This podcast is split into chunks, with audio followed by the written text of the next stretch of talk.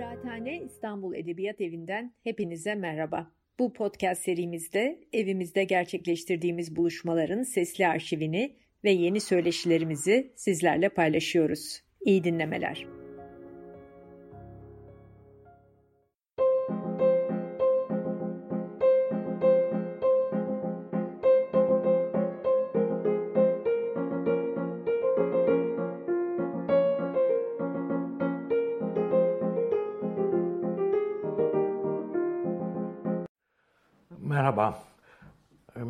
Milliyetçilik e, konusundaki konferanslar e, dizisine hoş geldiniz. E, bugün ikinci konferans ve başlığımız Türk ulusçuluğunun kökenlerine ilişkin bazı tespit ve düşünceler. Efendim, üniversiteye başladığım sıralarda Türkiye siyasetinde beni en çok şaşırtan şeylerin biri, aşırı muhafazakarların kendilerine milliyetçi mukaddesatçı demeleriydi. İnsanın hem ulusçu hem de mukaddesatçı olamayacağını, zira ulusçuluğun çeşitli mukaddesat dizgelerine ayrılmış toplumların bu bölünüklüğünün aşılmasındaki en önemli etmen olduğunu biliyordum. Yıllarca birbirlerini Katolik veya Protestan oldukları için boğazlamış olan topluluklar artık Almanlar, Britanyalılar ya da Fransızlar olarak karşımızdaydılar. Mukaddesata bu kadar önem vermenin ulusal birliğin geleceğini karartacağı kanısındaydım. Hem haklı çıktım hem de haksız. Haklı çıktım zira üniversite yıllarımda laiklik henüz resmi bir değer olduğu için benim pek farkında olmadığım Alevi sorunu 1970'lerin sonlarına doğru su yüzüne çıktı bu ülkede. Haksız da çıktım. Zira Batı Avrupa'da ulusçuluğa vurgu yapan aşırı sağın yeniden palazlanması antisemitizmin hala ne kadar canlı olduğunu gösterir oldu. Yani diyorum şimdi kendi kendime o Katolik Protestan ayrışması belki aşıldı ama Yahudileri hala Fransız ya da Alman olarak göremeyenler var. Öte yandan yaptığım bu tespitlerde bir paralellik olmadığını da gördüm. Yani Batı Avrupa'da Hristiyanlar kendi aralarında barışı sağlamışlardı. Aşırı ulusçuların derdi Yahudilerle, bir de eski imparatorluklarından merkez ülkeye göç etmiş olanlarlaydı. Türkiye'de ise bırakınız başka dinlerden olanlarla ilişkilerini, Müslümanlar henüz kendi aralarında bile barış yapamamışlardı. Bunun üzerine ulusçuluk çalışmaya başladım. Hatta ulusçuluk başlığıyla bir ders bile verdim.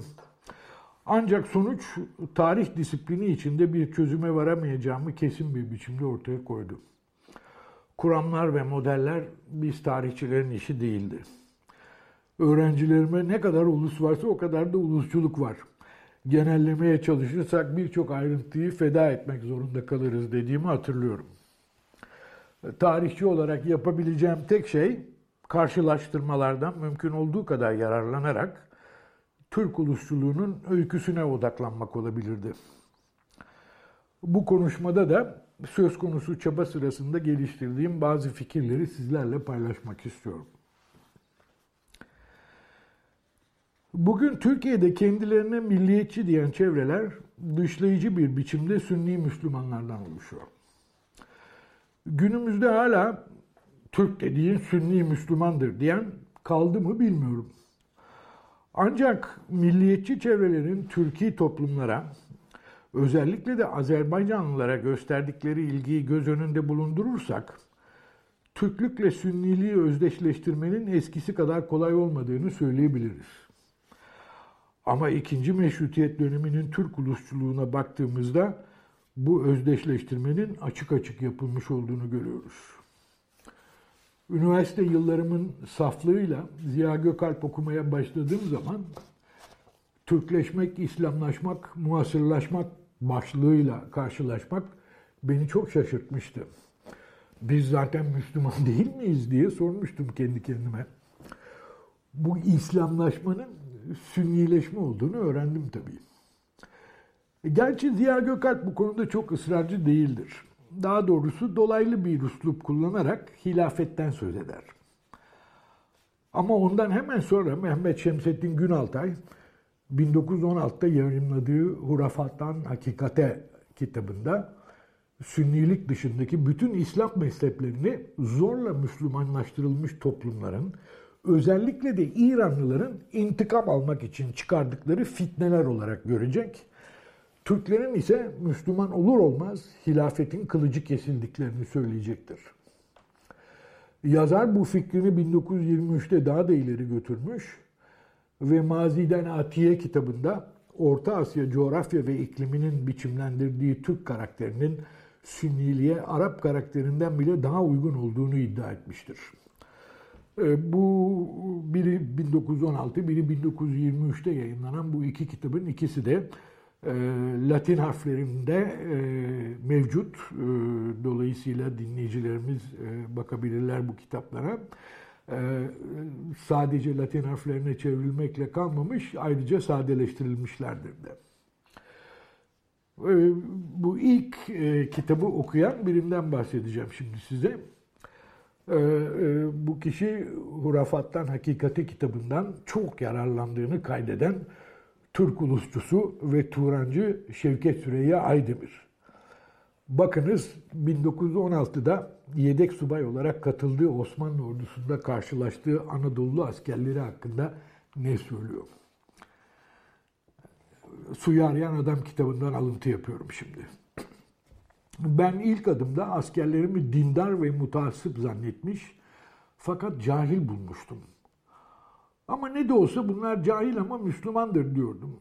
Halbuki biraz sonra anlaşıldı ki hepsinin nüfus kağıtlarına ve künyelerine geçirilen bu İslam kaydına bakmayarak bu kalabalığın içinde bir sıra birbirini tutmaz dinler, yahut din tortuları, mezhepler, inancalar, tarikatlar canlı olarak yaşamaktadır. Bunların hepsinin ruhlarına hurafe, vehim ve geçmişin tortuları hakimdir. Hatta bir aralık inandım ki bölükte hiç olmazsa aslını bilmeden de olsa kendini İslam sayanlar çoğunlukta bile değildiler. Aleviler, Yezidiler, Kızılbaşlar, ve daha akla ve tasnife gelmeyen ve hepsi de mazinin bilinmeyen köklerinden gelip mensubunu karma karışık bir inanca çamuru içinde yaşatan bir sürü itikat döküntüleri bu insanları parça parça birbirlerinden ayırmaktadır. Bütün bunlar Türk ulusçuluğunun palazlanma evresine ilişkin bize birçok ipucu veriyor. İlk vurgulamamız gereken nokta Sünni olmayanların sünniliklerini gereğinden fazla ciddiye alanlarca Müslüman kabul edilmediğidir. Günümüzde bile siyasal propaganda nedeniyle zaman zaman nüfusunun %99,99'unun Müslüman olduğu bir ülkeden dem vurulsa da Batılılara bakacak olursak Aleviler de Müslümanmış diyenlerin bulunduğunu biliyoruz. İkinci önemli nokta etnisitenin dolayısıyla da ana dilin burada dinin arkasında kalmış olmasıdır. Bu da üzerinde biraz durmamızı gerektiren bir durum. Türk ulusçuluğunun ortaya çıkma ve palazlanma evreleri Osmanlı İmparatorluğu'nun parçalanma ve yıkılma dönemlerine rast gelir. Bu evrelerin bir özelliği de Türk olmayan ama Müslüman olan birçok topluluğun imparatorluğun merkez bölgelerine son aşamada da Türkiye'ye göç etmesidir. Osmanlı Devleti'nin bu Çerkesleri, Gürcüleri, Boşnakları, Pomakları, Kırım Tatarlarını, Arnavutları asimile etmek gibi bir politikası da olmadığından Balkan ve Birinci Dünya Savaşları sonrasının Anadolu'sunda bile ortak kimlik Müslümanlıktı. Dolayısıyla bilinçli olarak Müslüman kimliğini aşmaya çalışmak ancak etnik bir asimilasyon çabasına dönüşürdü ki bu da zaten berbat olan siyasal durumu daha da beter ederdi. O yüzdendir ki milli mücadele sürecinde her ne kadar siyasal erk kendisine Türkiye Büyük Millet Meclisi adını almışsa da söylem ulusaldan çok dinsel olmuştur. Ee, başka türlü olmasına da hakikaten pek imkan olmadığını gösteren çok ilginç anlatılar var elimizde. Bunlar ee, daha sonra işte Bursa valisi vesaire olacak e, Hacim Muhittin Çarıklı ve e, 3. Cumhurbaşkanı Celal Bayar'ın e, e, anıları Güney Marmara ve Ege bölgesinde 1919 e, e, ilkbahar sonları ve yaza ilişkin e, e, anılarında bize çok ilginç şeyler anlatıyorlar. Mesela e, Balıkesir, Gönen yöresinde Hacı Muhittin Bey işte Çerkesleri, Çerkes köylerinden bir takım gönüllüleri Kuvayi Milliye'ye katma çabası gösterdiğinde şu yanımızdaki Türk köylerinden önce alın da ondan sonra biz veririz diyorlar. E, ya da Türk köyüne gidiyorsunuz, aa tabii boynumuzun borcudur. Ama önce şu suyun kenarındaki, öteki tarafındaki Arnavutlardan alın. Korkuyorlar oğlanları silahlandırıp uzaklara gönderirlerse diğerleri tarafından basılacak.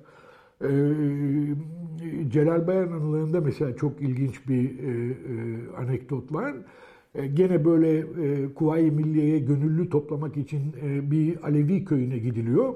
Yani bunu Celal Bey öyle söylüyor kitabında ama e, ben tahtacı olma olasılığının da olduğunu düşünüyorum ama her neyse e, ama sünni değiller yani. Bakıyor işte ortalıkta e, e bir sürü delikanlı var, silahlılar falan da ediyor e, önde gelenlere e, e, niye Kuvayi Milliye'ye adam göndermediniz? İstediler de biz mi göndermedik diyorlar. Yani kimse Alevi köyüne bakmamış bile gelip ya siz de katılın filan dememişler. Şimdi tabii bu geleceği açısından daha sonraki yıllar açısından bir takım sıkıntılar doğuruyor. Bu tabii benim demin size söylediklerim e, fincancı katırlarını ürkütmemeye çalışan ama sekülerliğin de bu nedenle gelişmesine sekte vuran, bunun sonucunda da ulusal bütünleşmeyi e, görece geciktiren bir statükocu davranış. Bazı araştırmacılara göre bu statükocu davranış ikinci meşrutiyet döneminde İslamcılar karşısında zayıf bir konumda olan Garpçılarla, Batıcılarla da aynı kefeye konulmak istemeyen ulusçuların İslamcılara vermiş oldukları bir ödündür. Yani bunu böyle açıkça yazan e, bir takım e, meslektaşlarımız var ya da sosyologlar. E, bu bakış gayet mantıklı bir gözükse de bence asıl sorun batıda görülen tarzda bir ulusçuluğun. Yani mezhepsel bölünüklüğü aşan, laik ya da en azından seküler bir ulusçuluğun ya anlaşılamamış olması ya da istenmemiş olmasıdır. Zira Arnavut'u ya da Çerkes'i Türk yapmaya çalışmayan bir Ziya Gökalp ya da bir İttihat ve Terakki, Alevi'yi ya da Bektaşi'yi Sünni yapmayı en azından akıllarından geçirmiştir. Üstelik e, bunlar yani Ziya Gökalp gibi e, e, ulusçular ya da en geniş anlamda iddiatçılar Sultan Abdülhamit'in hilafet politikasının nasıl zeydi olan Yemen'e isyana sürüklemiş olduğunu gayet iyi biliyorlardı. Ee, belki bilenleriniz vardır. Yani e, Yemen isyanı tamamen e, Abdülhamit'in hilafet politikasının e, bir şekilde oraya da zorlanması sonucunda oradaki Osmanlı devlet memurları nedeniyle. Şimdi e, e, imam adı üstünde imam, imam Zeydi yani bir Şiilik türevi Zeydilik. Ve kendisi de diyor ki ve bunu anılar da söylüyor. Yani hatta İsmet Paşa bile biliyorsunuz gençliğinde o isyanı bastırmak için giden subaylar arasında imam diyor ki benim diyor sultanla bir derdim yok. Sultanın adamıyım. Ama bir de bana halife diye e, e, sünniliği bastırmasın. O zaman benim imamlığımın anlamı kalmayacak diyor. Ve sultana olan bağlılığında ben samimi olduğuna e, yüzde yüz eminim. Neden eminim? Çünkü İtalyanlar Trablusgarp'a saldırır saldırmaz isyanı durduracak adam. Sultan Hazretleri değil mi e, işte gavurlarla savaşıyor filan diye ben o durumda sultanla savaşır halde olmak istemem deyip isyanı durduruyor. E, dolayısıyla burada hakikaten bir birazdan açıklamaya çalışacağım. O batı tarzı ulusçuluğun pek anlaşılamamış ya da benimsenememiş. Ee, başka örnekler de verebilirim. Mesela Türk ulusçuluğu konusunda kendilerine zerre kadar toz kondurmayacaklarından, İslamcı diye adlandırmaları halinde ise çok kızacaklarından çok emin olduğum bir Kazım Karabekir'in ya da bir Refet Belen'in Ziya Gökalp gibi hilafet kurumuna yani işlevi tanım gereği ulus devlet sınırlarını aşan bir kuruma bağlı olmaları Batı Avrupa tarzı bir ulusçuluğa bigane olduklarını göstermez mi sizce? Bu noktada da iki olası açıklama ya da iki kaynaktan beslenen bir açıklamaya gidebiliriz. Bunların birincisi sonuç olarak Türkiye adında bir ulus devlet kurmuş olan neslin merkezi bir Osmanlı kültürüyle yetişmiş olmasıdır. Bu açıklamaya göre merkezi devlete sadakat, Sünni olmayan Müslümanlara, özellikle de Alevilere karşı derin bir güvensizlik besler. E, bunu Şemsettin Günal, Günaltay biraz önce sözünü ettiğim Hilaf Urafat'tan Hakikate kitabında açık bir biçimde söylemiştir.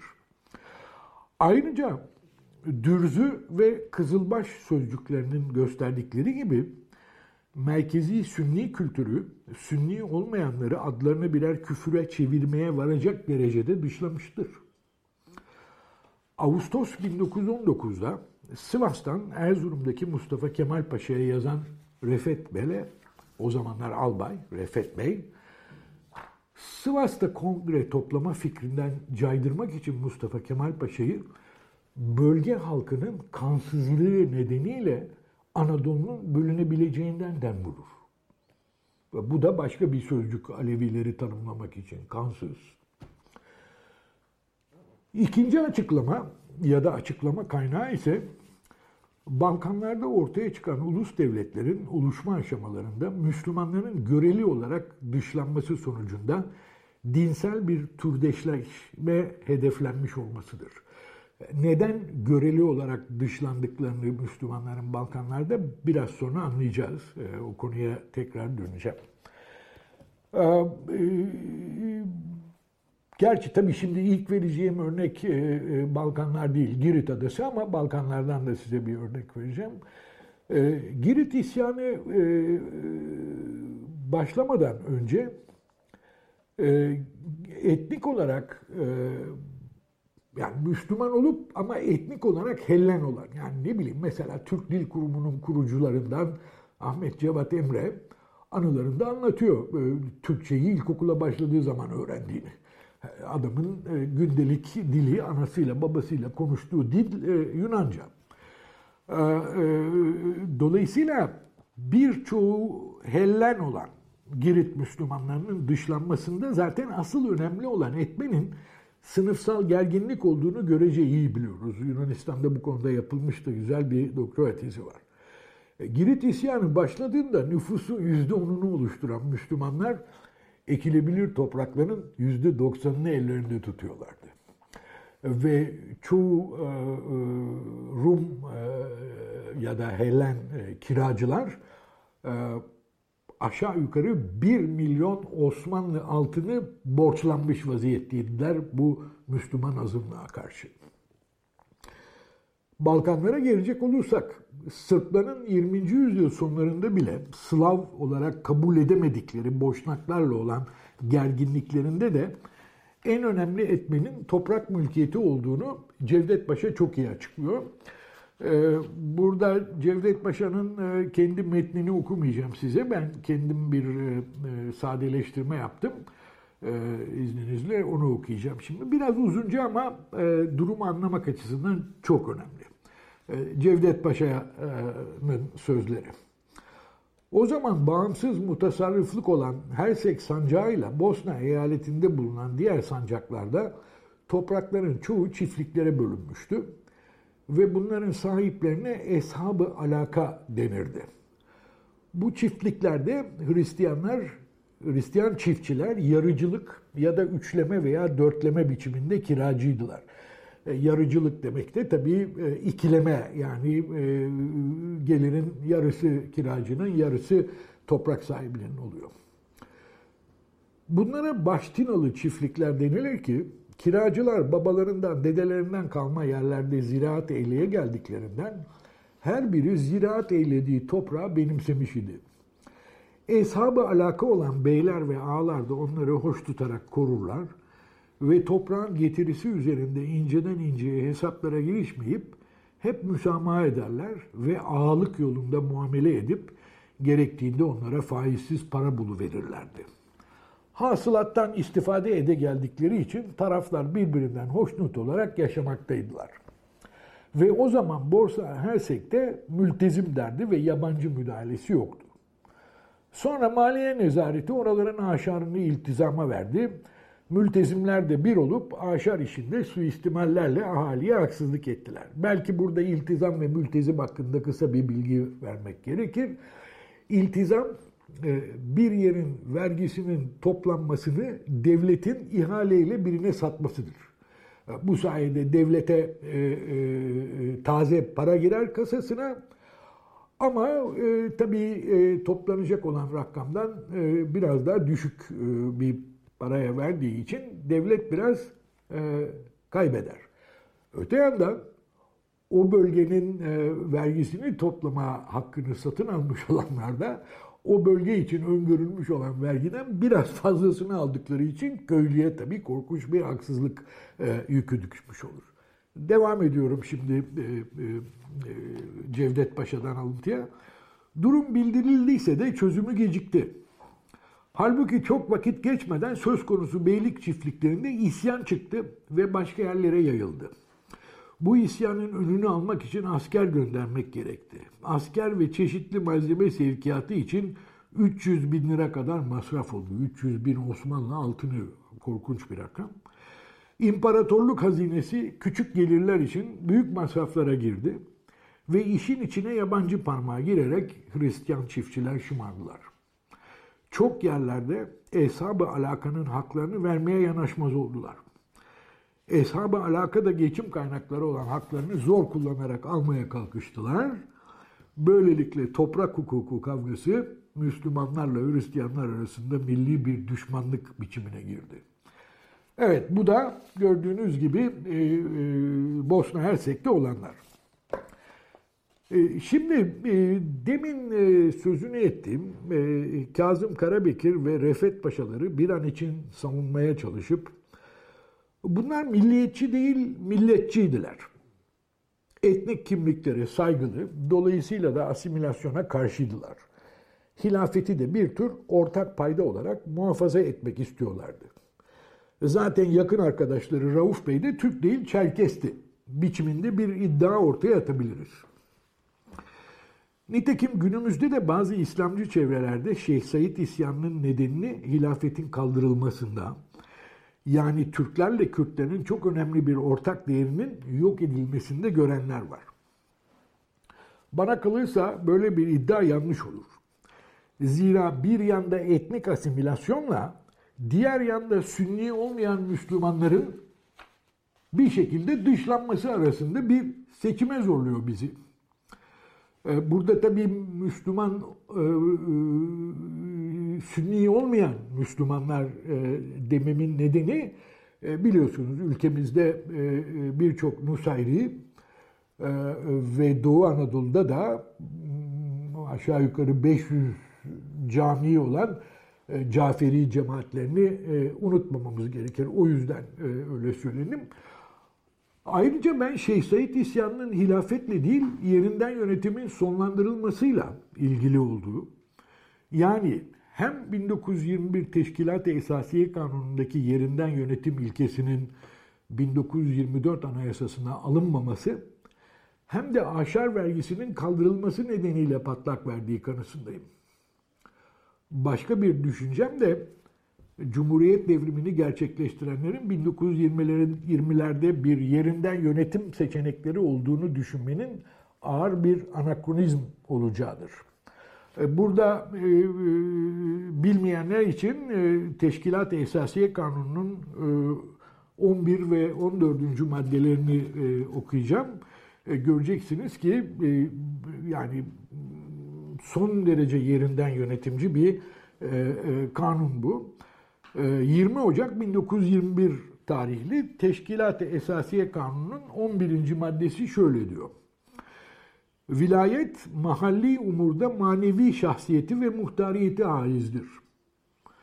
Harici ve dahili siyaset, e, şer'i, adli ve askeri işler, e, beynelmiler iktisadi ilişkiler ve hükümetin e, genel vergileriyle birden fazla vilayete ilişkin hususlar müstesna olmak üzere Büyük Millet Meclisi'nce belirlenecek kanunlar çerçevesinde vakıflar, medreseler, eğitim, sağlık, iktisat, ziraat, nafa ve e, toplumsal dayanışma. Bu biliyorsunuz e, e, bir zamanlar bir bakanlığımızın adıydı. Hala e, öyle mi bilmiyorum.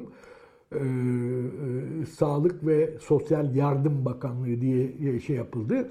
E, biliyorsunuz muavenet de zaten yardım demek. Dolayısıyla sosyal yardım işlerinin tanzim ve idaresi vilayet meclislerinin selahiyeti dahilindedir.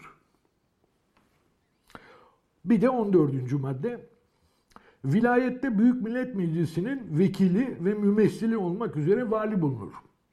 Vali Büyük Millet Meclisi hükümeti tarafından tayin olunup devletin genel ve ortak vazifelerine bakmaktır. Vali yalnız devletin genel görevleriyle mahalli, yerel görevler arasında çatışma vukuunda müdahale eder. Bakın, şimdi bu 1924'te e, e, ki anayasamıza, ilk Cumhuriyet Anayasamıza girmeyecek. E, demin söyledim 1920'lerde bir yerinden yönetim seçeneği olduğunu düşünmek ağır bir anakronizm olur diye. E, bu konuda ısrarcıyım. E, tabii şu soru gelebilir aklınıza. E o zaman 1921'de bu kanunu niye çıkarttılar? Gayet basit cevabı. Kürtleri katabilmek için. İki, bazı yörelerde eşrafı e, e, gene e, e, o dönem o dönemin şartlarında yaşadıkları bölgelerin efendileri olarak tutmak için yapıldı.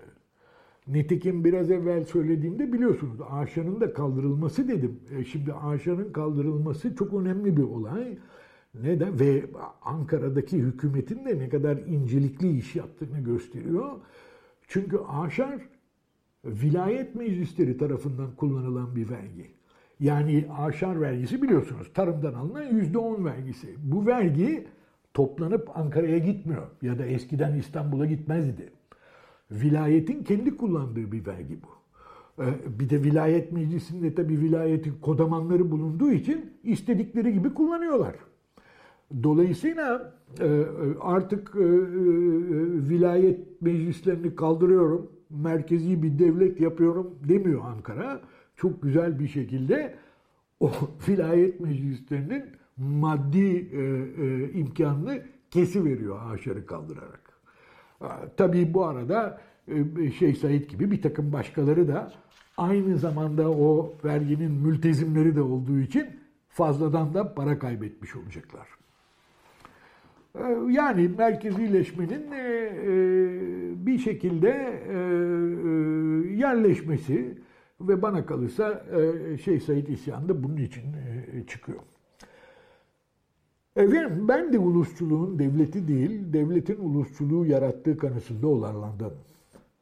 Ancak ulusçuluğu çalışırken Balkanlara özgü bir özelliği unutmamamız da yararlı olur sanırım. Nitekim e, Yunanistan ile Bulgaristan'dan birini seçmek zorunda kalarak yer değiştiren veya yabancı dillerde adı Türkiye olan Osmanlı devletlerinin e, topraklarına göç etmeye zorlanan bireylerin ulusal bir kimlik geliştirme yolunda yerleştikleri ülkenin resmi tarih ve edebiyat ders kitaplarına pek gereksinim duymadıklarını söyleyebiliriz. Yani e, sen Bulgarsın burada ne işin var diye Yunanlı Bulgar'ı kovduğu zaman adamcağızın bir de e, yaşasın Bulgaristan en büyük Bulgaristan falan e, söylemine hedef olması gerekmiyor. zaten daha oradan kovulurken anlamış, e, ona söylenmiş. Türk de aynı. E, sen, seni Müslüman olarak kovuyoruz demiyor. Zaten bu konuya gene geleceğiz. Sen Türksün diye kovuyor. E o zaman da adamcağızın yani Türkiye Cumhuriyeti'nin ders kitaplarına ihtiyacı yok bir Türk kimliği geliştirmek için. Daha kovulma süreci dediğimiz şey başladığında bu oluyor. Bu göçmenlerin Müslüman oldukları için Batı Anadolu'ya yerleşenlerinin yeni yurtlarındaki Hristiyan yoğunluğunu gördüklerinde biraz şaşırdıklarını ve yadırgamadan da öteye giden hislere kapıldıklarını hayal etmenin de çok zor olmayacağı kanısındayım.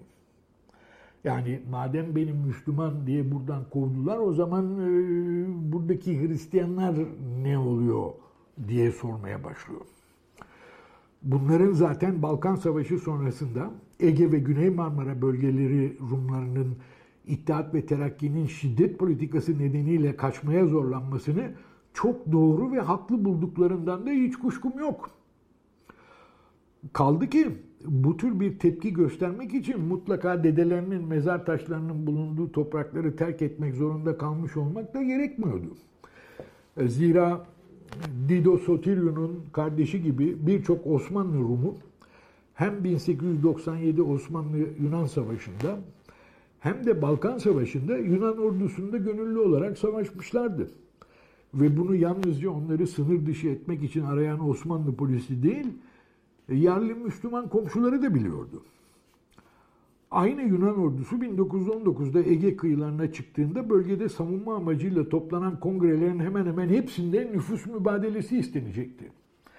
Yani e, bakın son yıllarda e, e, işte böyle Atatürkler, İnönüler, Venizeloslar gibi bir takım e, hayırsızlar e, buralarda iktidara gelmişler ve zavallı Türkler ve zavallı e, Rumlara e, mübadele diye bir şey e, empoze etmişler tarzında bir yaklaşım var ki tarih bunu hiç böyle göstermiyor. Yani bunu toplumlar istiyor. Tabii şunu da unutmamak lazım. Mesela Dido Sotirio biliyorsunuz meşhur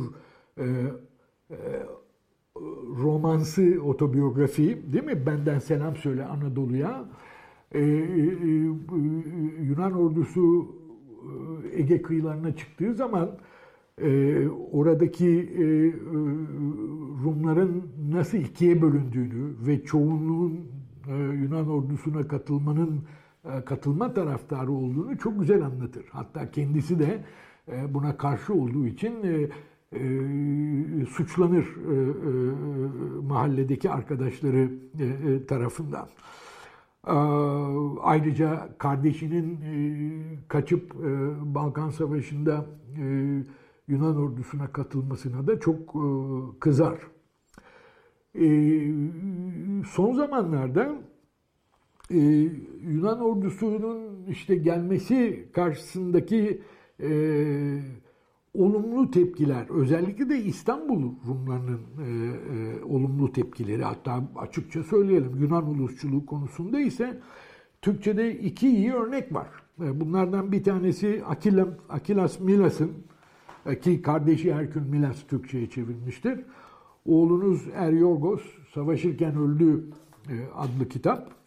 E, kitap yayın evi tarafından çıkartılmıştır. Diğeri de Yorgos Theotokas'ın 1930'larda e, Yunanistan'da çok etkili olduğu e, her halinden belli olan Leonis adlı romanı. Bunu da ikinci baskı üstelik. Daha önce yanılmıyorsam kitap yayın evi çıkarmıştı. Şimdi İstos yayınlarından bir ikinci baskısı var. Yani bunlar basbaya İstanbul'da Yunan milliyetçiliği yapıp e, kalkıp Yunan ordusuna katılıyorlar. Tabi bunun tersi de var. E, çok önemli çevirileriyle tanınan e, Rusça bilen ender Osmanlı subaylarından biri Rahmi Apak Rahmi Apak 70 yıllık bir subayın anılarında çok ilginç bir öykü anlatıyor. Sakarya Savaşı bitmiş, süvariler Sakarya'nın batı yakasına geçmişler. E, işte Yunan ordusunu kovalayacak kadar güçleri yok ama e, etrafı kolaçan ediyorlar. Bir de bakıyorlar ki bir yerde e, Yunan ordusundan kaçmış böyle 8-10 Yunan askeri. Aa diyor Rahmi Bey bir baktım diyor aralarında diyor benim diyor Edirne'deki berberimin kanfası var. Şimdi adını unuttum adamın. Aleko mu Yorgo mu neyse. Ya utanmıyor musun sen e, Yunan ordusuna girip bizimle nasıl savaşıyorsun? Bu nasıl şey falan deyince e, adamcağız Rahmi Bey diyor ben diyor bu orduya katılmadım, gönüllü falan olmadım. Burası artık Yunanistan oldu. Sen de Yunanistan vatandaşısın. Hadi bakalım e, vatan hizmetine diye beni aldılar orduya diyor. Şimdi yani bunlar öngörülemeyecek bir takım e, e, e, ilginç de hikayeler var ve e, Türk ulusçuluğunun belki işte Bulgar Yunan ulusçuluğunun vesaire de oluşum aşamasındaki karmaşıklıklara bana kalırsa çok e, e, önemli e, e, eklemeler yapıyorlar. O yüzden mübadele e, isteklerinin e, e, yani hani sivil toplum işte halk ne diyeceksek e, e, yani bunu tabii küçümseyerek onları fetişleştirenlere takılmak için e, küçümseyerek söylüyorum. E, ayrıca yani kimse alınmasın, gücenmesin ama bu mübadele isteklerinin arkasında Anadolu Müslümanlarının uzun bir süredir Hristiyanlara karşı biriktirdikleri haset de vardı. Zira Anadolu'da büyük toprak sahiplerini ve görece az sayıda olan tüccarları bir yana bırakacak olursak Balkanların tersine Müslümanlar fakir, Hristiyanlar zengindi. Bunun nedeni Osmanlı yöneticilerinin, özellikle de vergi mültezimlerinin, gadrine uğrayanların ezici çoğunluğunun Müslümanlar olmasıdır. Çünkü Osmanlı muktedirleri bir tek Müslümanlara diş geçirebiliyorlardı bilinen rakamların ya da oranların üzerine çıkan bir vergi alma girişimine hemen kilise kanalıyla yani başkentteki patrikhaneler vasıtasıyla itiraz ediliyor. Bu yeterli olmazsa ki nadiren yeterli olmuyordu. Devreye Fransız, İngiliz ya da Rus büyükelçilikleri giriyordu. Bu yüzden Müslüman köylü e, tek başına kalıyordu mültezim karşısında böyle bir e, hak arama mekanizmasından mahrum olduğu için. Bu yüzden de parası olan Müslüman bile göreli refahını göstermemeye o kadar alışmıştır ki parayla imanın kimde olduğu bilinmez lafı atasözü mertebesine yükselmiştir. Eski Ermeni ve Rum köylerini görmüş ya da Osmanlı Ermeni ve Rumları hakkındaki resimli kitaplara göz gezdirmiş olanlarınız bu atasözünün Anadolu Hristiyanları için pek geçerli olmadığını fark etmişlerdir sanırım. Bu noktada da e, e, önemli bir tarihçinin bir kitabından bir alı, e, alıntı yapmak istiyorum. Bu konuya çok e, e doğrudan ilişkili.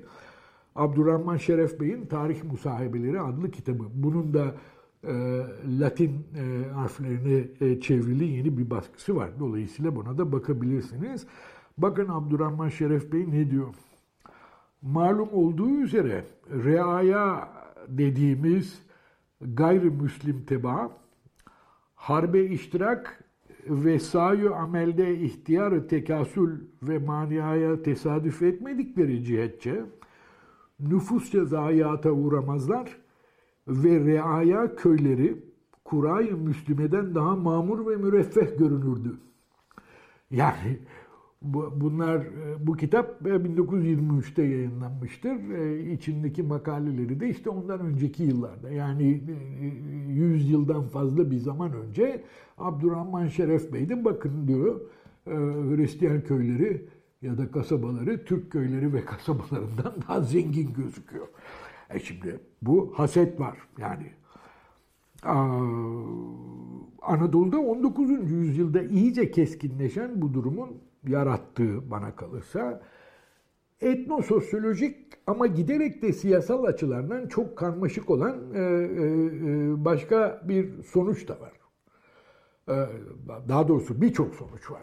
Bu sonuçlar arasında özellikle Türk ulusçuluğu açısından en önemli en önemlilerinden olduğunu sandığım biri bir algı sorunudur. Ve Hristiyanlara karşı duyulan hasetin giderek düşmanlığa dönüşmesini de açıklar. Bilindiği gibi 19. yüzyılın ilk çeyreğinden itibaren özellikle de 1838 Balta Limanı Antlaşması'ndan sonra yoğunlaşan Batı Avrupa ticaretinin Osmanlı pazarındaki aracılık işlevini dışlayıcı bir biçimde yerli Hristiyanlar üstlenmişti. Burada da onların bir kabahati yok. Fransız, İngiliz geldiği zaman onları e, yerel e, yöneticisi olarak alıyor. Bu nedenle Ermeniler ve Rumlar Batı Avrupalıların yerli ajanları gibi görülür oldular.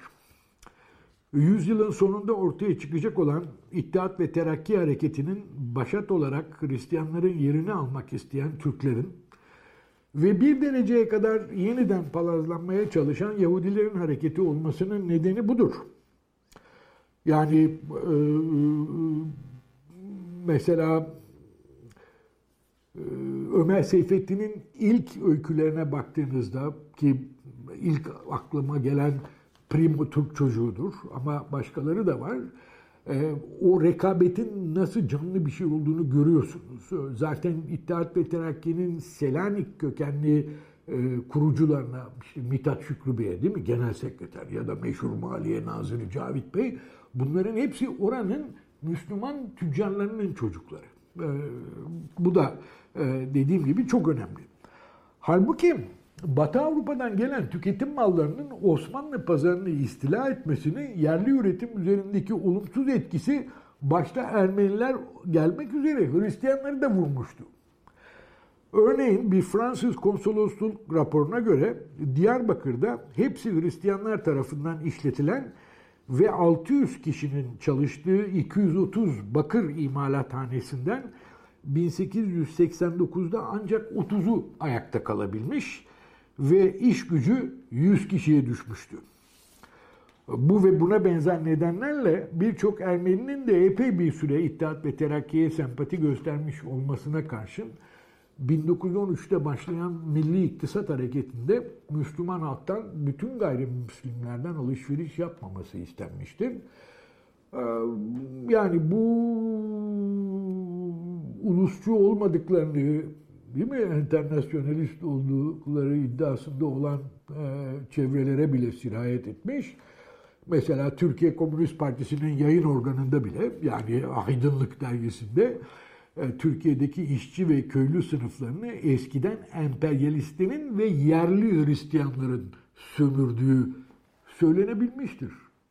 Bu hakikaten yani e, bir şekilde genlerimize işlemiş bir şey gibi gözüküyor. 19. yüzyılda ortaya çıkan daha önce söylediğim birçok sorundan gene çok önemli olduğuna inandığım biri de bütün Osmanlıların eşit oldukları ilkesinin yani ortaya atıldığında ittihad-ı anasır unsurların birliği anasır unsurlar demek e, adı verilen ve Rusya ile Avusturya'da da gördüğümüz hanedan milliyetçiliğinin gündelik yaşama geçirilmesinde yaşanan zorluklardan oluşuyor. İttihat-ı Anasır ya da Osmanlıcılık politikasını Ahmet Mithat Efendi çok iyi tanımlıyor. Ee, izninizle ondan da kısa bir alıntı yapacağım. Bakınız ne diyor. Osmanlılık Gazi Ertuğrul Bey oğlu Osman Gazi Hazretlerinin kendisine ve ondan sonra bu şanlı hanedanın en büyük ve en olgun varisi olan hükümdar şevketli padişahımıza tabi olmayı siyasi asli mensupluk bilmekten ibarettir. Hangi din ve mezhepten ve hangi kavim ve milletten olursa olsun Osmanlı'nın şanlı bayrağı altında toplanıp biriken medeni bireylere Osmanlı ve bunlar üzerine hükümet eden devlete de devleti aliyeyi Osmaniye denilmiştir. E, bunu da Ahmet Mithat Efendi 1877'de yazmış. E, kitabının adı da e, Üssü İnkılap. Onun da sadeleştirilmiş Latin harfli bir baskısı var. Şimdi bu konuda üzerinde durmamız gereken ilk nokta söz konusu politikanın bana kalırsa çok gecikmiş olmasıdır. Ancak burada gecikmişlikle karşı olgusal bir iddiada bulundum. Yani işe daha erken girişilebileceğine ve zamanında başlanmış olsa başarıya ulaşabileceğine inandığım sanılmasın. Burada gecikmeden kastım iddiada anasır politikasına gelindiğinde Osmanlı toplumunun çoktan beri bazılarını da gördüğümüz nedenlerden ötürü Müslümanlar ve gayrimüslimler olarak derin bir biçimde ikiye bölünmüş olduğunu vurgulamak. Bilindiği gibi anlamı Arapçada güdülen sürü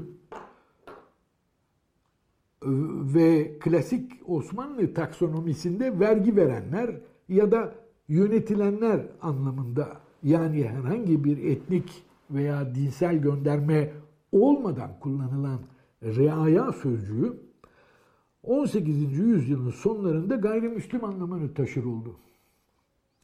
Buna karşılık olarak da Müslümanlara milleti hakime yani egemen cemaat denmeye başladı.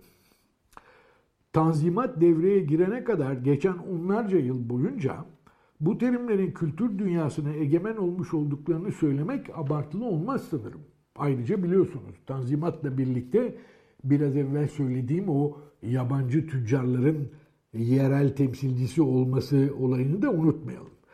Ee, e, bu yeni ayrımın yani reaya sözcüğünün güdülen, yönetilen, vergi veren anlamına gelen sözcüğün e, nasıl olup da e, gayrimüslim anlamına geldiğini ve karşılığında da millete hakime denmesi Müslümanlara ne zaman başladığına ilişkin herhangi bir bilimsel çalışma henüz yok.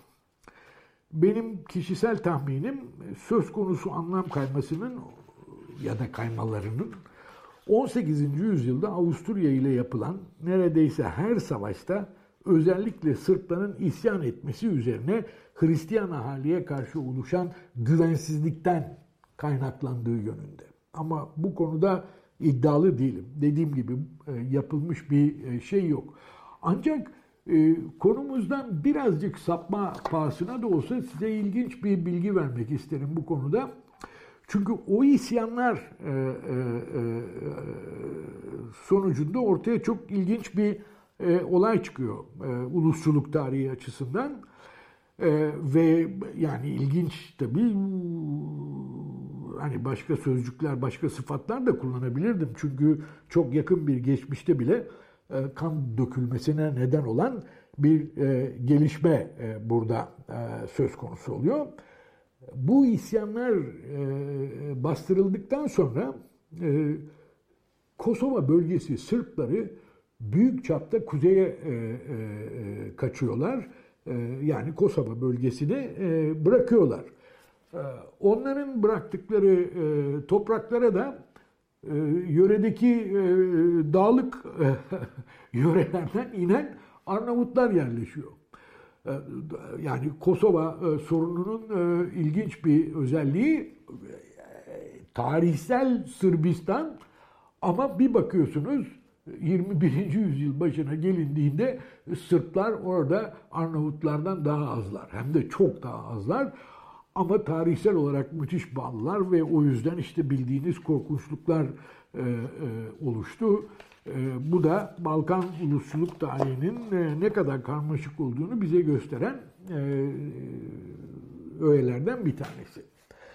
Şimdi efendim bu demin girdiğimiz e, e, konuya devam edecek olursak, yani e, e, işte bütün Osmanlılar eşittir, e, hangi dinden, hangi mezhepten, hangi etnisiteden olursa olsun bu tanzimatla başlandığı söyleniyor ama bana kalırsa yanlış. E, e, bu tanzimat döneminin ilk tarihçisi bir Fransızdır. Bir diplomat Edouard Engelhard, La Türkiye Le Tanzimat kitabı ki Türkçe'ye de çevrilmiştir hem de çok eskiden çevrilmiştir. Osmanlıca'ya, Latin harflerinde de var. Biliyorsunuz e, onun kitabında e, Sultan II. Mahmud'un artık tebaamın Müslüman olduğunu camide Hristiyan olduğunu kilisede, Yahudi olduğunu da sinagogda gördüğümde anlamak istiyorum. Sözünü gerçekten söylediğine inandığını yazar. Ancak bu sözün eşitlik anlamına gelmediğini unutmamamız lazım. Ee, yalnızca kılık kıyafet konusundaki yasakların kalkmasına ilişkin bir sözdür bu. Onda e, hemen e, eşitlik yani 1830'ların ilk yarısında daha 2. Mahmut padişahken başladı diye almamak lazım. Kaldı ki gayrimüslimlerden alınan cizye vergisi ki haraç da denir biliyorsunuz. Bu cizye vergisi 2. Mahmut döneminde çok sıkı bir de e, e, zamma e, tabi tutuluyor. Böyle %50 oranında falan bir zam yapılıyor. Öte yandan söz konusu verginin tamamen kaldırıldığı yani 1855-56 yıllarından bahsediyorum e, ve tebaa eşitliğinin sağlandığı ıslahat fermanı sürecinin Osmanlı yönetici sınıfının büyük bir bölümünce nasıl benimle, benimsenmemiş olduğunu gene Cevdet Paşa'dan öğreniyoruz. Bakın Cevdet Paşa ne diyor? Islahat fermanının hükmünce Müslüman olan ve olmayan tebaanın tüm haklarında eşit olmaları gerekiyordu. Bu ise Müslümanlara pek ziyade dokundu. Müslümanların birçoğu milletimizin babalarımız ve atalarımızın kanıyla kazanılmış olan kutsal haklarını bugün kaybettik. İslam milleti hakim milletken böyle kutsal bir haktan mahrum kaldı. Müslümanlar için bu ağlanacak ve yas tutulacak bir gündür diye söylenmeye başladılar. O sizin e, lise tarih kitaplarında okuduğunuz ıslahat fermanının e, ilan edildiği günü anlatıyor Cevdet Paşa burada. Devam ediyorum. Gayrimüslim teba ise o gün yönetilen durumundan çıkıp hakim milletle aynı seviyeye gelmiş olduğundan onlar için bu sevinçli bir gündü. Lakin fermanın patriklerin ve diğer dini önderlerin görevlerini de içeriyor olmasından ötürü bunlar da hoşnut olamadıkları gibi bir de öteden beri Osmanlı Devleti'nde Müslümanlardan sonra Rumlar, daha sonra Ermeniler, daha sonra da Yahudiler derece derece saygın olduklarından ve artık hepsi aynı derecede tutulacaklarından Rumların bazıları devlet bizi Yahudilerle bir tuttu. Biz İslam'ın üstünlüğüne razıydık diye itiraz ettiler. Bu yüzden o gün hava nasıl puslu idiyse ferman okunurken arz odasında bulunanların da çoğunun yüzü asıktı.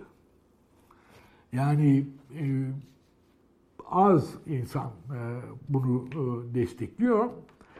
E, çoğunluk istemeye istemeye yapıyor.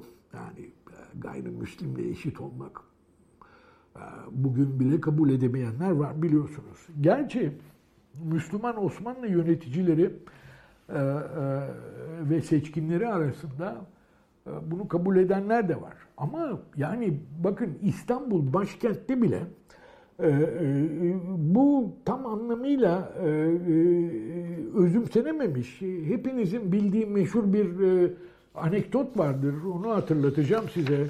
Gene biraz evvel sözünü ettiğim Abdurrahman Şeref Bey'in tarih musayebeleri yani tarih söyleşileri kitabında geçen bakın ne diyor orada. Galata'da Voyvoda karakolunda eskilerden bir komiser varmış. Hristiyan ahali ara sıra bir Müslümanı yakalayıp karakola götürür ve bana gavur dedi diye cezalandırılmasını istermiş. Komiser, ey oğul anlatamadık mı? Şimdi tanzimat var. Gavura gavur denmeyecek.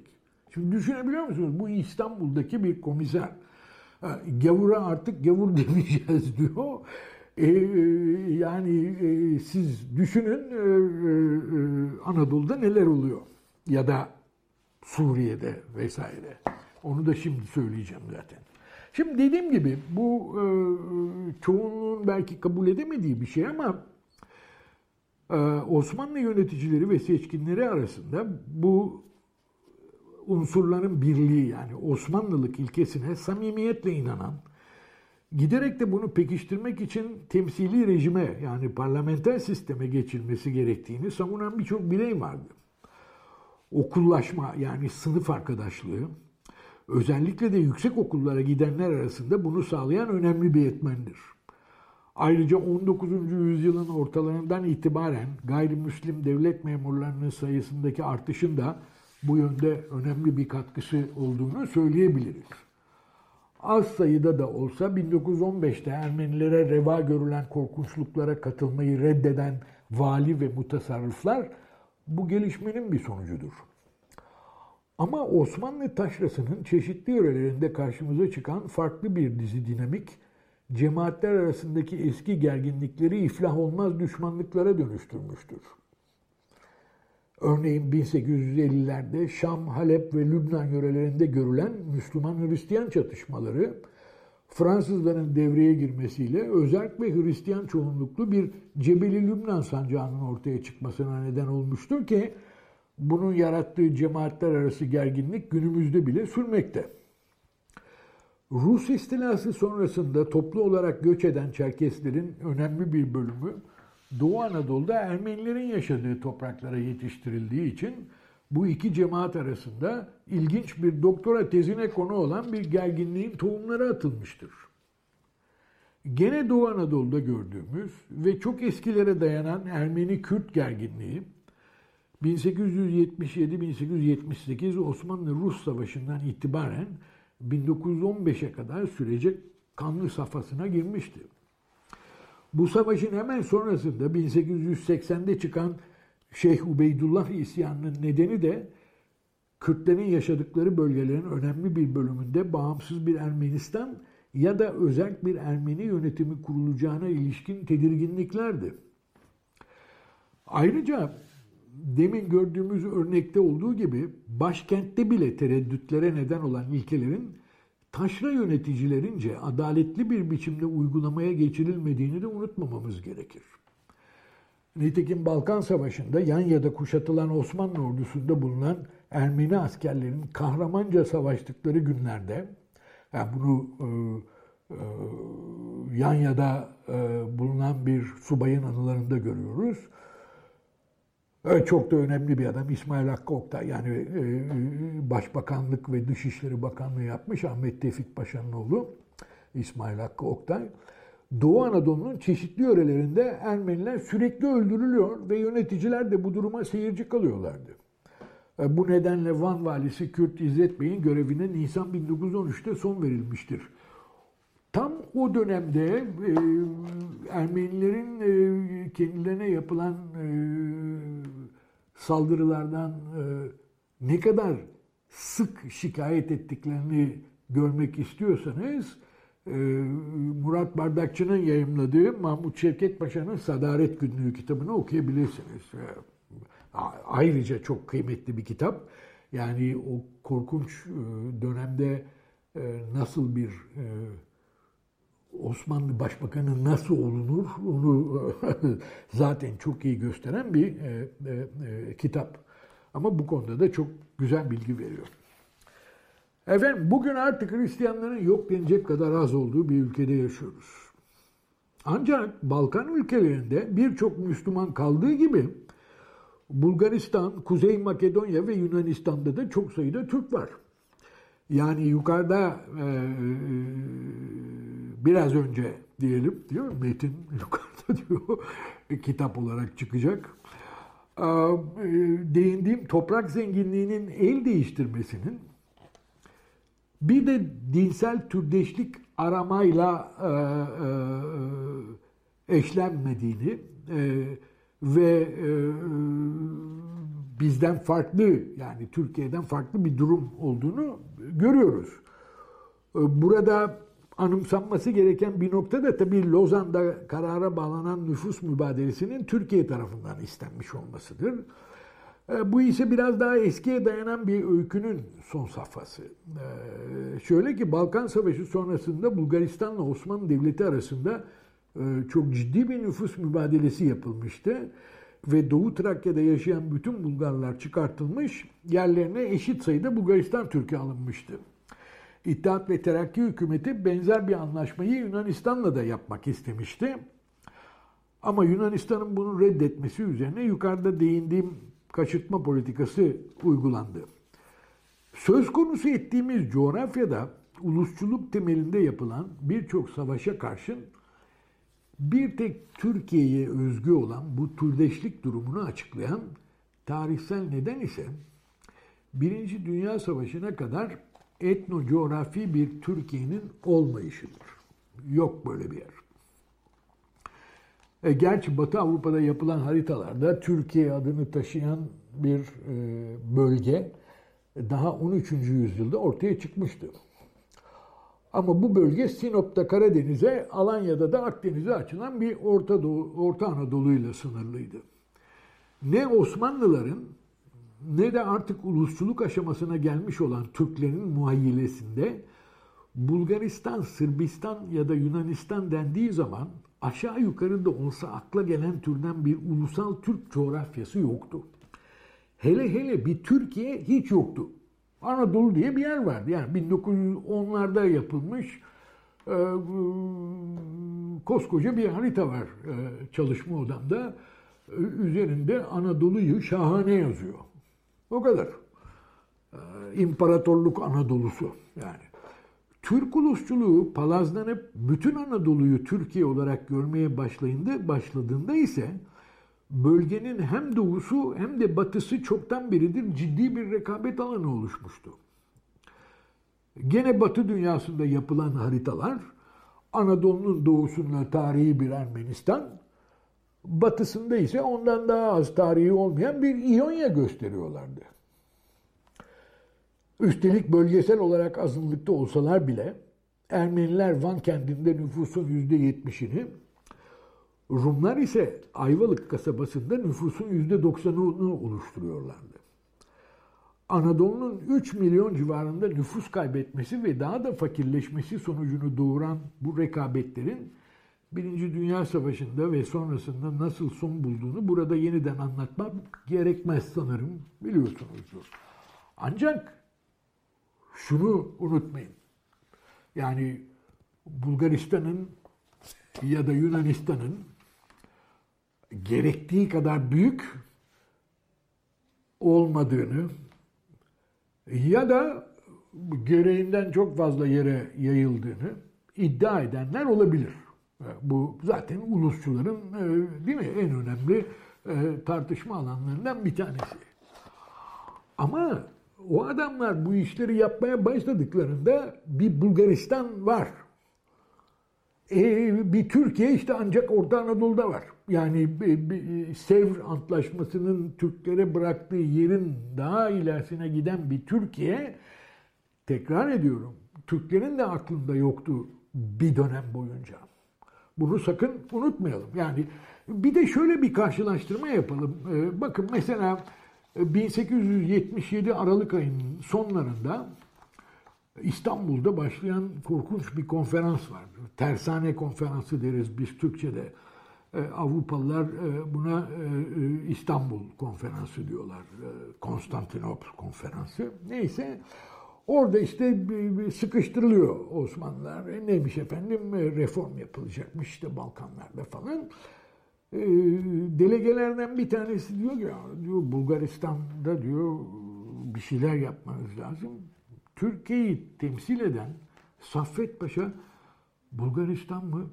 Ne Bulgaristan? Biz Bulgaristan diye bir yer bilmiyoruz. Bizim bir Tuna vilayetimiz var. Oradan mı bahsediyorsunuz diyor.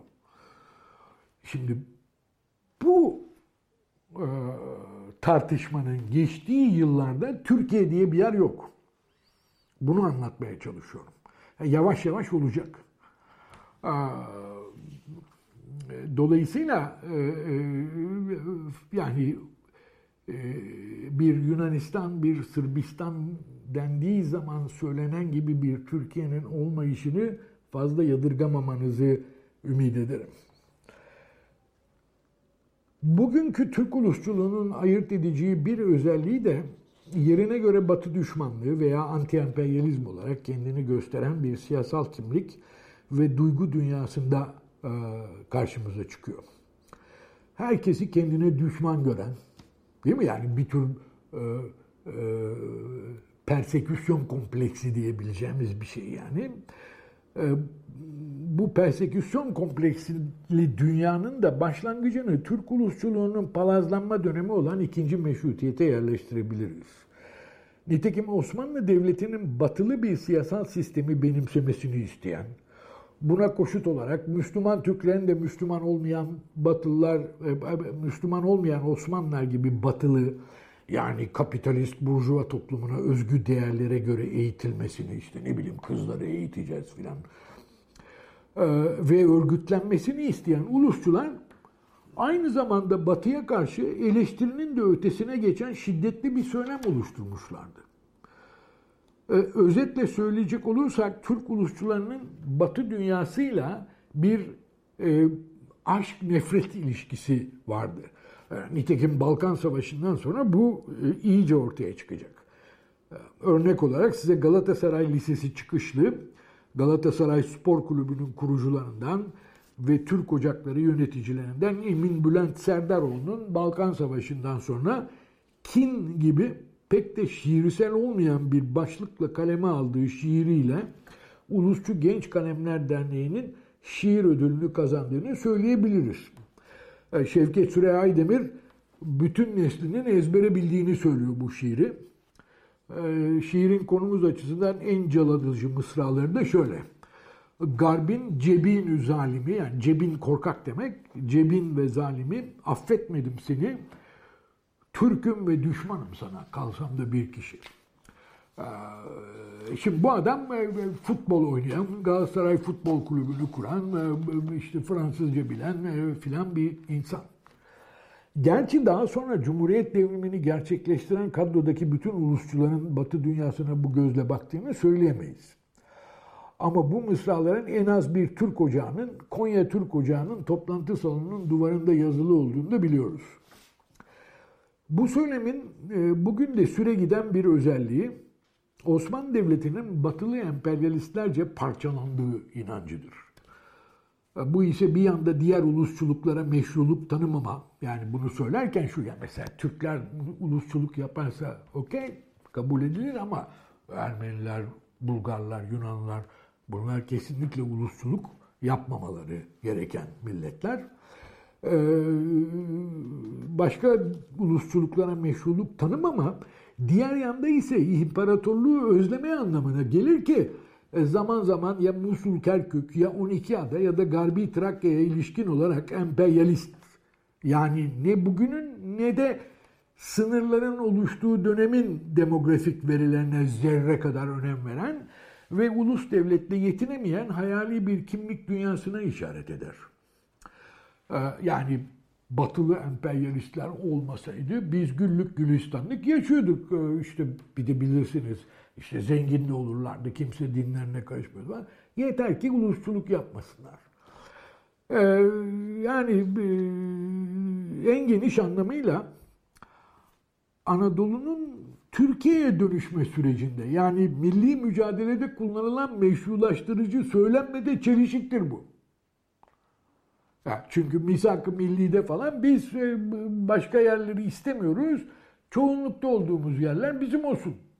Değil mi? Wilson'ın prensiplerinin 12.sine ne kadar sempatiyle baktığını hepiniz bilirsiniz ulusçuların. E, tabii bu noktada Anadolu Savaşı'nın Ermeniler ve Gürcülerle düşük yoğunluklu olarak Yunanlılarla ise daha yüksek yoğunluklu olarak yapılan savaşların bir toprak rekabeti değil de anti-emperyalist bir savaşım olarak görüldüğünde unutmamak gerekir. Bolşevik devriminin de etkisiyle anti-emperyalizm öylesine ulusçu bilinçte yer etmiştir ki Başbakan İsmet Paşa 1920 ile 1922 arasında yapılan bu savaşa ne ad konacağı kendisinden sorulduğunda İstiklal Harbi adını önermiştir. Arjantin'deki İspanyolların ya da Vietnam'daki Fransızların rolünü milli mücadele sahnesinde kimin oynadığı belli olmamasına karşın Türk ulusçularının önemli bir bölümü kendilerini bir sömürge halkı gibi görür olmuştur. Ancak bu algı resmi çevrelerde giderek zayıfladı ve 1930'ların sonlarından itibaren Batı dünyası ile ittifaka girilmesiyle birlikte vurgulanmaz oldu. Ama kaybolmadı. Nitekim 1960'larda Kıbrıs'ta yaşananlar nedeniyle tekrar su yüzüne çıkacak ve Türkiye'nin dış politikasında da önemli gelişmelere neden olacaktır. Daha sonraki dönemlerde de biliyorsunuz e, e, yani e, aktüaliteden bahsetmek istemiyorum ama zaman zaman bu şey olur. Ne bileyim mesela bir yabancı diplomat ya da işte önemli bir politikacı biraz yüksekten konuştu mu hemen sömürge valisi gibi konuştu filan lafları ediliyor biliyorsunuz. Şimdi Türkiye'nin yakın tarihinin emperyalizmle mücadele tarihi olarak okunması dolayısıyla 1930'larda sol çevrelerinin tekelinde kaldı. E, bu dönemde Şevket Süre Aydemir'in Kadro dergisinde geliştirdiği Milli Kurtuluş Hareketleri tezi, Cumhuriyet öncesi Türkiye'sini sömürge dünyasıyla özdeşleştirmişti tamamen. Bunun doğru olmadığının az çok bilincinde olunduğundan Osmanlı İmparatorluğu'nun son dönemlerini betimlemek için Hüseyin Han da ne olup ne olmadığı tam da belli olmayan, hakikaten benim hiç beğenmediğim e, bir deyim ne anlama geldiğini de kimse bilmiyor. Yarı sömürge kategorisini türetmediyse de popülerleşmesini sağladı. E, gerçi bu yaklaşımlar tekrar ediyorum yayımlandıkları zamanlarda pek kabul görmediler. Ama 27 Mayıs sonrasında ve 1960'ların 3. dünyacılık atmosferinde sol çevrelerde yeniden büyük popülerlik kazandı. Bu arada size şunu e, söyleyeyim. Bu Hüseyin Avni Nişandan'ın biri 1961'de diğeri de 1960-70'lerin ortalarında iki kez daha basılan 1908 İşçi Hareketleri kitabının başlığı 1935'te ilk çıktığında 1908'de ecnebi sermayeye karşı ilk kalkınmalar. yani 1908'de işçilerimiz de e, kapitalizmle değil emperyalizmle e, mücadele halindeler. Çok ilginç bir şekilde. E, daha sonraki yayınlarda tabii yayın evleri o saçmalığı bir şekilde yumuşatmışlar anlaşılan. E, ben e, yeni metinleri okumadığım için e, metinlere de müdahale ettiler mi bunu bilemiyorum. Ama biliyorsunuz bu tabii çoğunuza şey geliyordur, aşina geliyordur. Çünkü Milli Demokratik Devrim Hareketi gibi siyasal akımlara mensup olanlar Türkiye'yi adeta emperyalizmin pençesinde inim inim inleyen bir ülke gibi görüyorlardı. E, Doğan Avcıoğlu'nun e, baş yapıtının başlığı Milli Kurtuluş Tarihidir. Ancak sosyalizmin pratikte görüldüğü kadarıyla çökmesi, pratikte görüldüğü kadarıyla ve Avrupa Birliği'ne üyelik perspektifi Türkiye solundaki Batı karşıtı anti-emperyalist damarın da giderek zayıflamasına neden olmuştur. Türkiye solunun anti-emperyalizme yaptığı vurgunun zayıflama süreci ise anti-emperyalist söylemi İslamcıların ya da Türk İslam sentezi gibi kuramlara sempati besleyenlerin tekeline geçirdi. E, gerçi Anadolu Savaşı sırasında en iyi dışa vurumu Mehmet Akif'in İstiklal Marşı olan Batı düşmanı, İslami anti-emperyalizm Aynı dönemde İstanbul Üniversitesi Sosyoloji bölümünde öğretim üyesi olan Mehmet İzzet de kuramcısını da bulmuştu. Ee, çok genç yaşta ölecek maalesef ama parlak bir araştırmacı. Ee, Milliyet Nazariyeleri ve Milli Hayat. Bu kitap da e, Latin harflerine çevrilmiştir. Ötüken yayınlarından çıkmıştır. Bu kitapta Mehmet İzzet ulusçuluğu reddeder ve milli mücadelenin ancak esir İslam dünyasının bütünü içinde ele alındığı zaman bir anlamı olacağını savunur. Ee, yani e, yeni bir e, hareket değil. Ancak bildiğiniz gibi Türk İslamcılığının Cumhuriyet'le birlikte yer altına girmesi 1940'ların ikinci yarısında yeniden gün yüzüne çıkarken ise antikomünizm nedeniyle Batı dünyasının yanında yer alması İslamcı bir anti-emperyalizmin açıkça dile gelmesini geciktirmiştir. 1970'lerden e, 20. yüzyıl sonlarına e, kadar yaşanan bir dizi gelişme İslamcı anti-emperyalizmi iyice belirgin bir hale getirdi ülkemizde. Bu gelişmeleri İran İslam devriminin etkileri, e, sömürge dünyasına özgü koşullarda yazılmış İslamcı eserlerin Türkçe'ye çevrilmesi, hatta e, e, İslamcı olmayan ortanın sağı e, çevrelerin, gazetelerinde hatta bu eleştirilere de e, bu çevirilerin ne anlama geldiğini, e, Osmanlı geçmişi olan bir Müslüman ülke olan Türkiye'ye bir anlamı olmayacağına dair bir takım eleştiriler yayınladıklarını hatırlıyorum. Ama e, e, dinleyen olmadı. O da e, ayrı bir şey.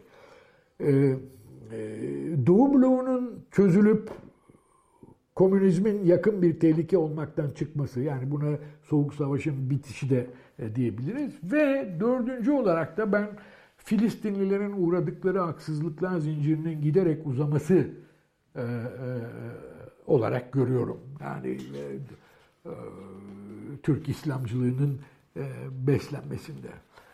Efendim e, bitirmek için e, bugünkü Türk ulusçuluğunun e, tevarüs ettiği bu çarpıklıkların tabii eğitim dizgemize maalesef yansıdığını görüyoruz. Ve bunların yansımalarını da size günümüzden ve çok yakın geçmişimizden üç dışa vurum e, vererek bitirmek istiyorum. E, bunların ilk ikisi tarih müfredatında milli mücadelenin anti-emperyalist bir çaba olduğuna yapılan vurgunun hem tarihsel olarak yanlış hem de bugün gördüğümüz İslamcı ve neo-kemalist anti-emperyalizmi besleyen bir yaklaşım olduğuna ilişkin.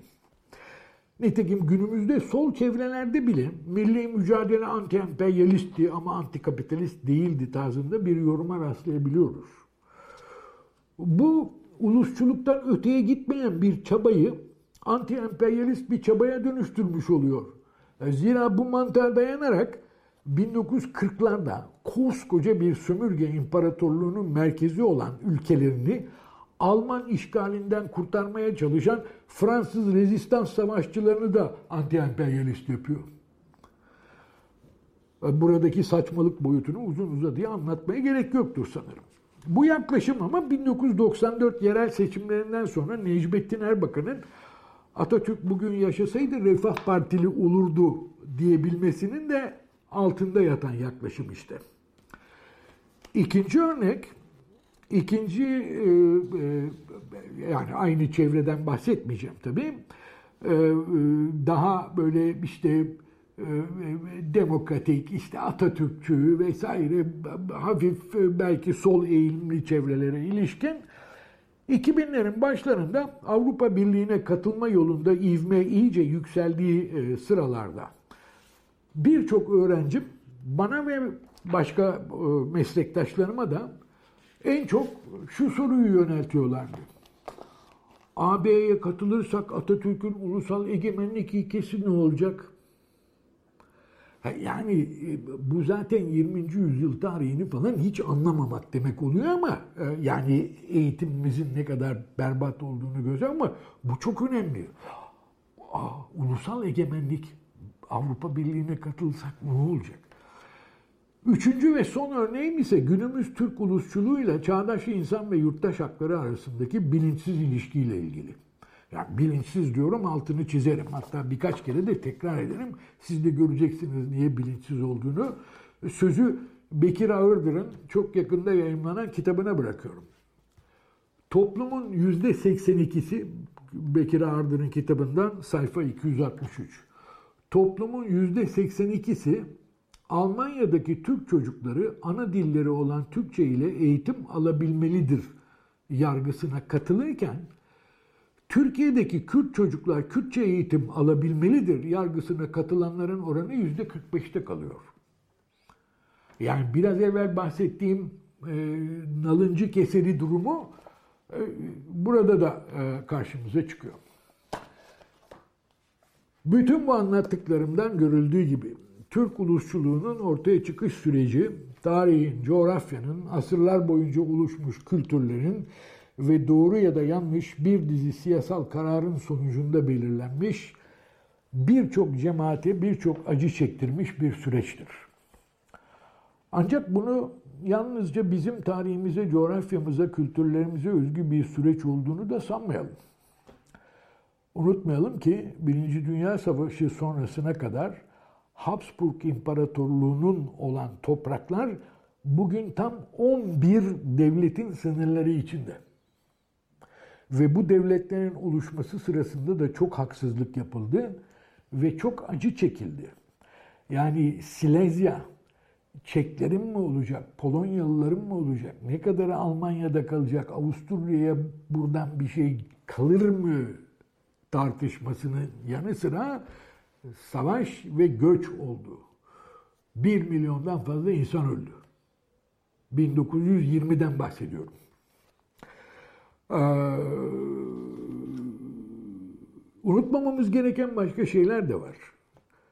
Ee, tabii tarihi iyi bilmeye, iyi anlamaya çalışacağız. Ama bunu yaparken suçlu ya da kabahatli aramamamız ve tarihi ilelebet belirleyici, yani belirleyici burada deterministin Türkçesi olarak kullanıyorum. Ee, ilelebet belirleyici bir alın yazısı olarak da görmememiz gerekir tarihi. Adil olmak ve insan ve yurttaş haklarına eksiksiz saygı göstermek bunun için yeter de artar bile. İyi akşamlar.